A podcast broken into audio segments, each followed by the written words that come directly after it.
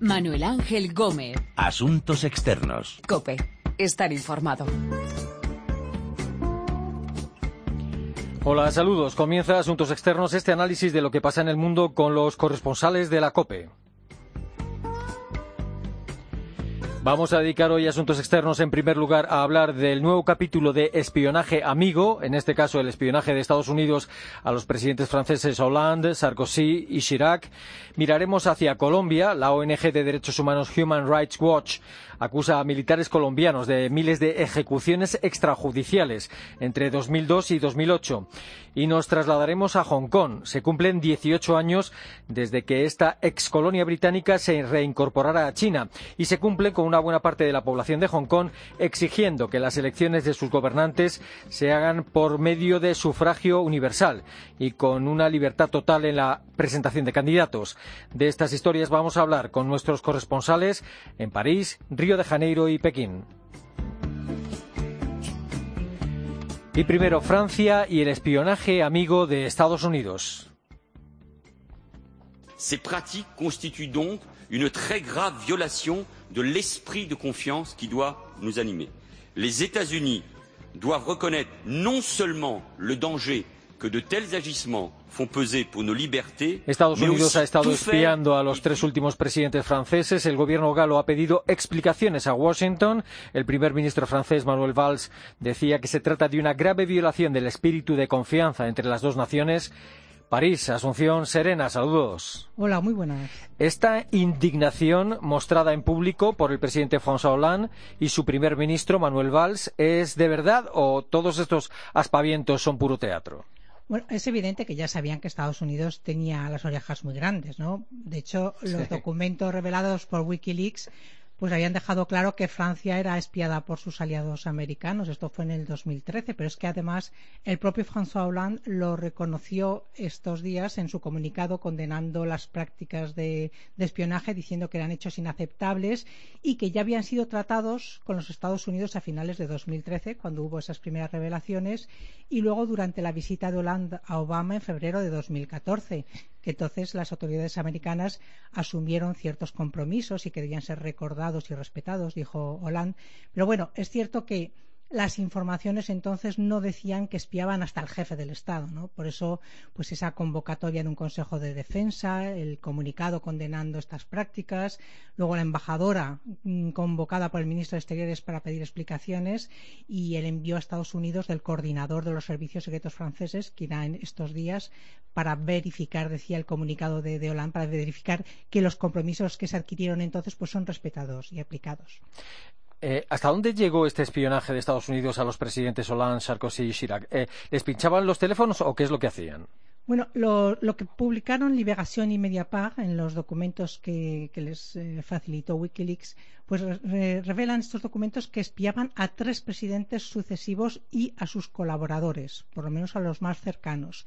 Entonces, en estos documentos, que son cinco informes de análisis de la, de la agencia estadounidense, digamos que recoge los hechos clave, ¿no? Lo que se deduce de la intercepción de comunicaciones.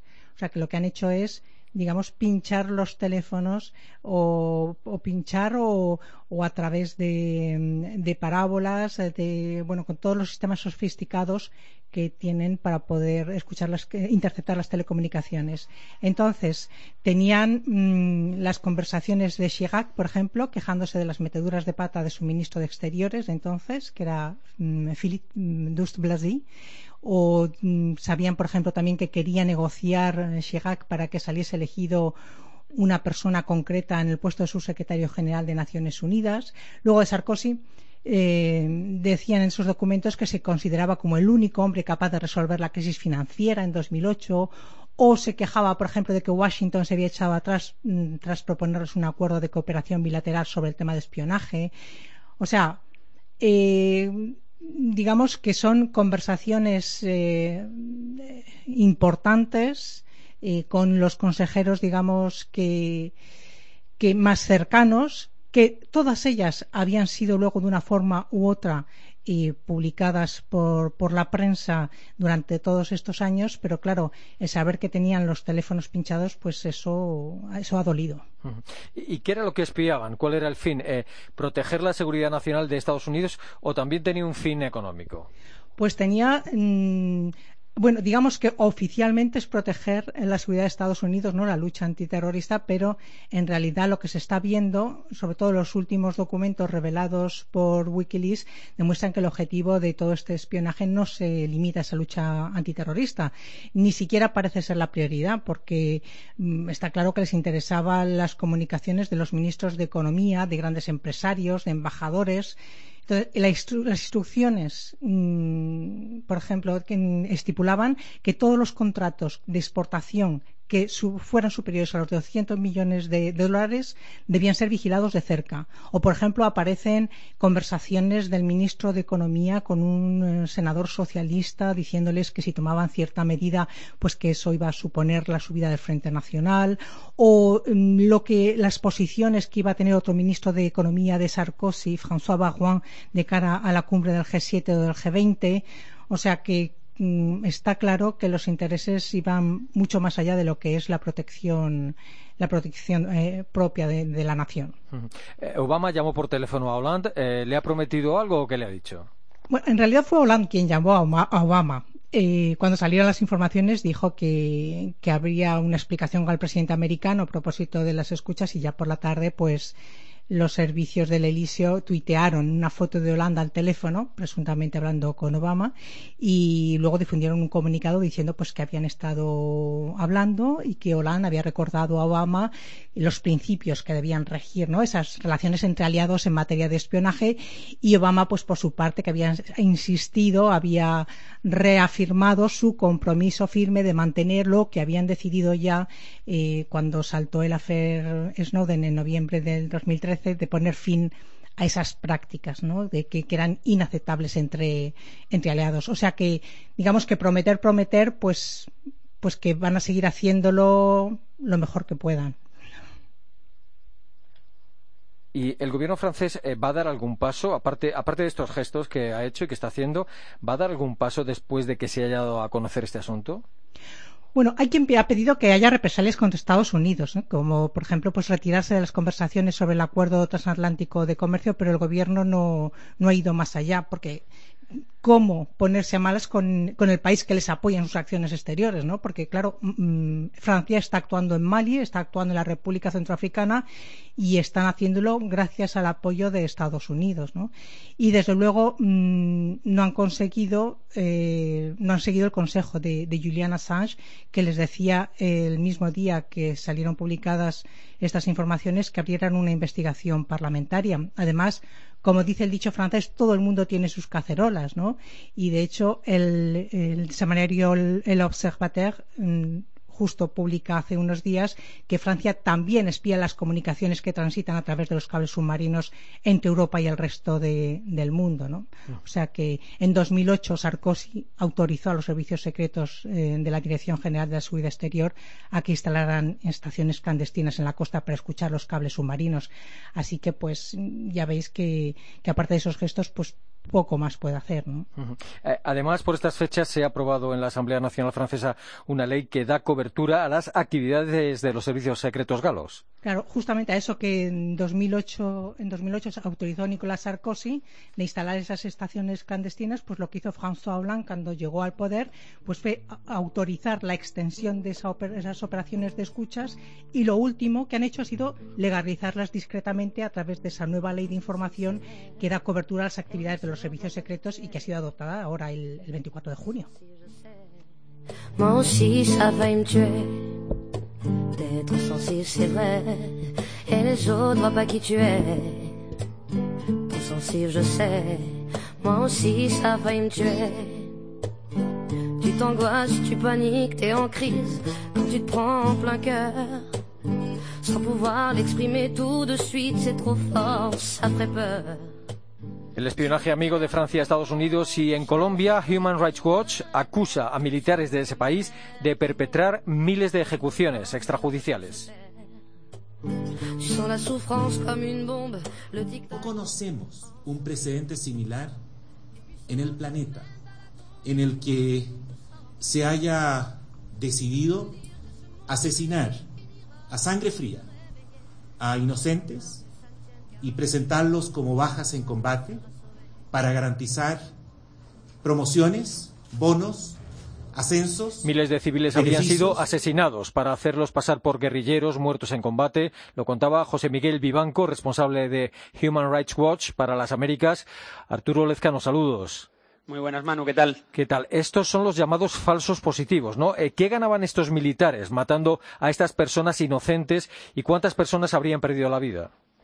Bueno, ¿qué ganaban, el propio Ivanco lo decía, dinero, beneficios y reconocimiento, así de crudo. Dinero beneficios porque eran las, recompensas que se daban por la muerte de presuntos guerrilleros, beneficios dentro del ejército por acreditar muertes enemigas y reconocimiento porque los soldados o los oficiales de bajo rango, sobre todo, pues se liberaban de la presión de los altos mandos por presentar bajas en combate. O sea, que el ejército demostraba su éxito en supuestas operaciones militares contra insurgentes, presentando muertos que en realidad eran víctimas inocentes. Un eufemismo, entonces, los falsos positivos para hablar de desapariciones, ejecuciones, muertes absurdas. En definitiva, casi siempre, además, claro, de sectores vulnerables, eh, campesinos de baja renta, casi marginales, como ocurrió con los casos más famosos, los de Soacha, un municipio colindante a, Bogotá, y Ciudad Bolívar, en el que 19 jóvenes eh, se les reclutó prometiendo un trabajo y luego aparecieron muertos con trajes de camuflaje y, claro, dados por guerrilleros. Esto ocurrió en 2008,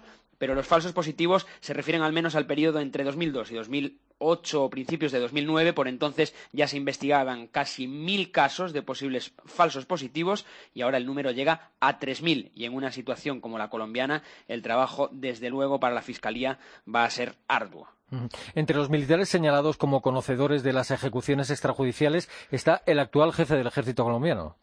Sí, en realidad eh, varios jefes de varias partes del ejército, que en Colombia es un cuerpo más intrincado que en otros países. El informe de Human Rights Watch habla de Jaime Lasprilla, ese hombre al que hace referencia al frente del ejército, y también a Juan Pablo Rodríguez, que es el comandante de las fuerzas militares. El primero porque comandaba una brigada investigada por 48 casos hace ocho y nueve años, y el segundo, también más o menos por esa época, porque dirigía otra brigada con 28 falsos positivos. Ellos dos y otros oficiales, en realidad, fueron ya señalados hace casi un año por un coronel que ahora está preso, especialmente la Asprilla, pero los dos han negado cualquier violación de los derechos humanos y, ojo, la Fiscalía investiga en total 180 batallones que habrían cometido ejecuciones, con lo que el número de implicados entre autores materiales, intelectuales y colaboradores o que sabían lo que se hacía, desde luego va a subir exponencialmente. Mm. ¿Y cómo ha respondido el presidente de Colombia, Juan Manuel Santos, a estas denuncias? Pues básicamente defendiendo a los altos mandos. En un discurso dado al día siguiente de la presentación del informe dijo que no había pruebas documentales y literalmente dijo que no nos manchen la institución. Luego dijo que señalar a los que dan la vida por el bien de los colombianos no es la mejor forma de velar por el cumplimiento de los derechos humanos en el país y en esa línea también se mostró el, el, ministro de Defensa, el nuevo ministro de Defensa, Luis Carlos Villegas. Hay que recordar que en esa época, la de los falsos positivos, en la última etapa, entre 2006 y 2009, pues coincidía con la plenitud de la llamada política de seguridad democrática del anterior presidente Álvaro Uribe y el actual presidente Juan Manuel Santos era el ministro de Defensa. Así que no es la primera vez que sale a defender al ejército. Es cierto, reconocen incluso periodistas que destaparon el escándalo en su día en la revista colombiana Semana, que Santos, ya como ministro, intentó tomar medidas para frenar lo que ya se sabía que existía. Por ejemplo, modificó los premios en el ejército, se le dio más premios, más méritos por desmovilizaciones de insurgentes y capturas que de muertes en combate, pero ahora que se reaviva el escándalo Santos, como digo, brinda apoyo incondicional más que nunca a los generales acusados. Eh, ¿El gobierno de Bogotá va a abrir algún tipo de investigación? Eh, ya, hay soldados, como comentabas, eh, condenados por estos falsos positivos. Sí, a ver, el informe de Human Rights Watch cambia el ángulo de la historia totalmente, porque se habla eh, especialmente de oficiales de alto rango, cosa que hasta ahora, y pese a las sospechas, pues se había quedado ahí porque al final sí ha habido muchos condenados en número, más de 800, pero prácticamente todos han sido soldados rasos u oficiales de bajo rango, apenas seis coroneles en todos esos y ahora ya se sabe que al menos ahora la Fiscalía investiga a otros 22. En cuanto a lo que hará el Ejecutivo, bueno, pues está siendo presionado por el informe, aunque se lo sacude como puede y cada vez más por una opinión pública que vuelve a ver cómo se aviva este escándalo y que intenta que el gobierno no niegue algo que parece evidente, según ha dicho la propia Fiscalía, y es muy crudo, es que estas ejecuciones extrajudiciales, muertos de gente que cogían directamente en la calle o en barrios marginales, como digo, las conocían, como no, los mandos de las brigadas que las cometieron. destilada, yo agua con microbios. Tú la vives fácil me fajo. Sudas perfume, yo subo trabajo. Tú tienes chofer, yo camino a patas. Tú comes filete y yo carne de lata. Nuestro parecido es microscópico, pero es que por ti me derrito como gringo en el trópico. Miles de ejecuciones extrajudiciales perpetradas por militares en Colombia, según Human Rights Watch. Y Hong Kong cumple 18 años desde que dejara de ser colonia británica y las relaciones de la excolonia con las autoridades de Pekín no pasan por su mejor momento. The Hong Kong Special Administrative Region government cannot make something that is not in the basic law possible. Politics is the art of the possible, and we have to draw a line between possibilities and impossibilities. El jefe del gobierno de Hong Kong decía que su gobierno no puede ir más allá de la ley, que la política es el arte de lo posible. Pekín, Pablo Díez, saludos. Hola, muy buenas. Eh, ¿Cómo ha evolucionado la situación política en Hong Kong en estos 18 años? ¿El régimen de Pekín ha cumplido lo pactado? Pues en algunas cosas sí, en otras no. Desde que Hong Kong fuera de vuelta a China en el año 97 por el Reino Unido, ha conservado sus libertades políticas y sociales, que son mayores que en el resto del país. Y además, su economía se ha beneficiado del crecimiento chino. Cuando Hong Kong ha necesitado ayuda para recuperarse de alguna crisis sufrida desde entonces, como por ejemplo el colapso financiero que sacudió Asia en el 97 o la epidemia del SARS entre 2002 y 2003, Pekín siempre ha estado ahí para ayudar. Pero por otra parte, el autoritario régimen chino está, está tratando de reforzar su control político y cultural sobre Hong Kong y lo más importante es que está fallando a la hora de responder a sus aspiraciones democráticas. Tras incumplir su promesa de que habría elecciones libres en el año 2007, las ha retrasado hasta el año 2017. Para esos comicios ha prometido sufragio universal, un hombre, un voto, y no como ahora, cuando solo una parte del Parlamento local es elegido mediante votación directa y el jefe ejecutivo es, es escogido por un comité afín a Pekín. Pero frente a esa promesa de sufragio universal, China quiere seleccionar a los candidatos que se presenten a las elecciones de 2017 para que ninguno vaya en contra de sus intereses. Para ello, pretende que sean filtrados por un comité afín, lo que ha airado a las fuerzas democráticas de Hong Kong, que vienen movilizándose en masa desde el año pasado. Eh, el Parlamento de Hong Kong eh, rechazó hace unos días la propuesta del régimen comunista para elegir a sus gobernantes entre un grupo de candidatos preseleccionados desde Pekín. Eh, ¿Qué va a pasar ahora? Pues a pesar de este rechazo del Parlamento local, el régimen chino ya ha dicho que va a seguir adelante con sus planes, pero todavía no ha especificado cómo va a hacerlo legalmente. Todo indica que estos dos años que quedan hasta las elecciones de 2017 van a ser muy agitados en Hong Kong. Aunque la sociedad hongkonesa siempre ha primado su prosperidad económica sobre sus aspiraciones políticas, el otoño pasado perdió el miedo a echarse a la calle durante las manifestaciones que paralizaron el centro de la ciudad durante varios días liderada por los estudiantes, que además están llamados a dirigir Hong Kong en el futuro, esa revuelta de los paraguas acampó durante más de dos meses en tres puntos neurálgicos de la ciudad y sembró la semilla de la democracia. Esta noche, con motivo del octavo aniversario de la devolución a China, otra manifestación multitudinaria ha tomado las calles de Hong Kong para reivindicar democracia.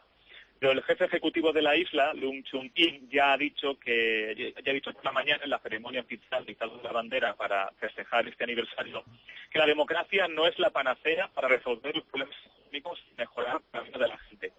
Y como ejemplo ha puesto, con muy mala uva por cierto, la experiencia de algunos países europeos. Eh, 18 años después, eh, los hongkoneses están satisfechos de haber dejado de ser una eh, colonia británica y de haberse incorporado a un país donde hay una dictadura o algunos ya se han arrepentido. Bueno, algunos, algunos no se arrepienten, algunos les va muy bien y otros, por supuesto, sí que se han arrepentido y bastante. Pero la situación en Hong Kong es bastante compleja porque no solo hay un problema político de fondo, sino además muchas tensiones sociales, económicas y culturales. La cuestión es que los hongkoneses, que forman una de las sociedades más ricas y abiertas del mundo, se sienten distintos y, por supuesto, superiores a los chinos del continente. Pero los chinos los están colonizando no solo políticamente, ya que Pekín intenta controlar la educación y los medios de comunicación para fomentar el nacionalismo chino y la unidad de la patria, sino además económicamente, ya que sus empresas, magnates y turistas contribuyen cada vez más a la riqueza de Hong Kong.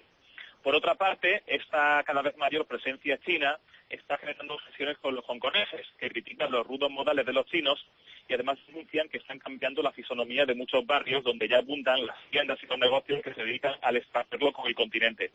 Yo estuve hace poco en la frontera entre Shenzhen y Hong Kong y vi como cada día miles de chinos cruzan a la colonia británica para comprar todo tipo de productos y luego venden al otro lado. Ellos destacan la leche en polvo para bebés, que tiene un cupo, medicamentos y productos cosméticos, ya que en Hong Kong no hay impuestos al consumo y salen mucho más baratos que en China. A pesar de las restricciones para controlar este contrabando, hay bandas que se dedican a este denominado comercio paralelo.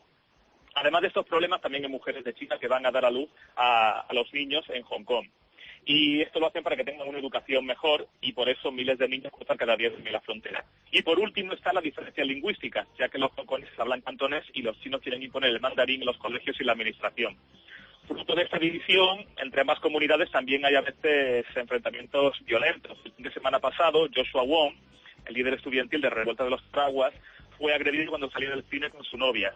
Así que todo esto está haciendo que florezca un nacionalismo hongkonés contra China, que ha llevado, por ejemplo, a quitar el himno chino en algunos partidos de fútbol eh, y algunos hongkoneses incluso a protección a la antigua potencia colonial, al Reino Unido.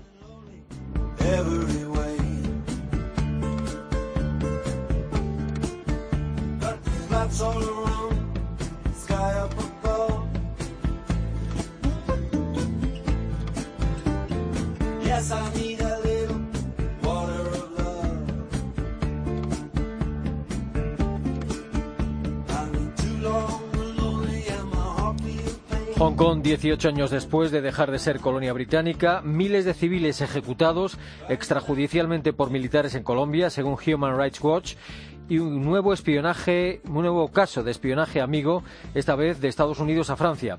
Son las historias de esta edición de Asuntos Externos, la que hemos contado con nuestros corresponsales en Pekín, Río de Janeiro y París. Recuerden que nuestra dirección de email es asuntosexternos.cope.es y que también estamos en Twitter, Asuntos Externos, todo junto. Pronto volveremos con Asuntos Externos aquí, en cope.es.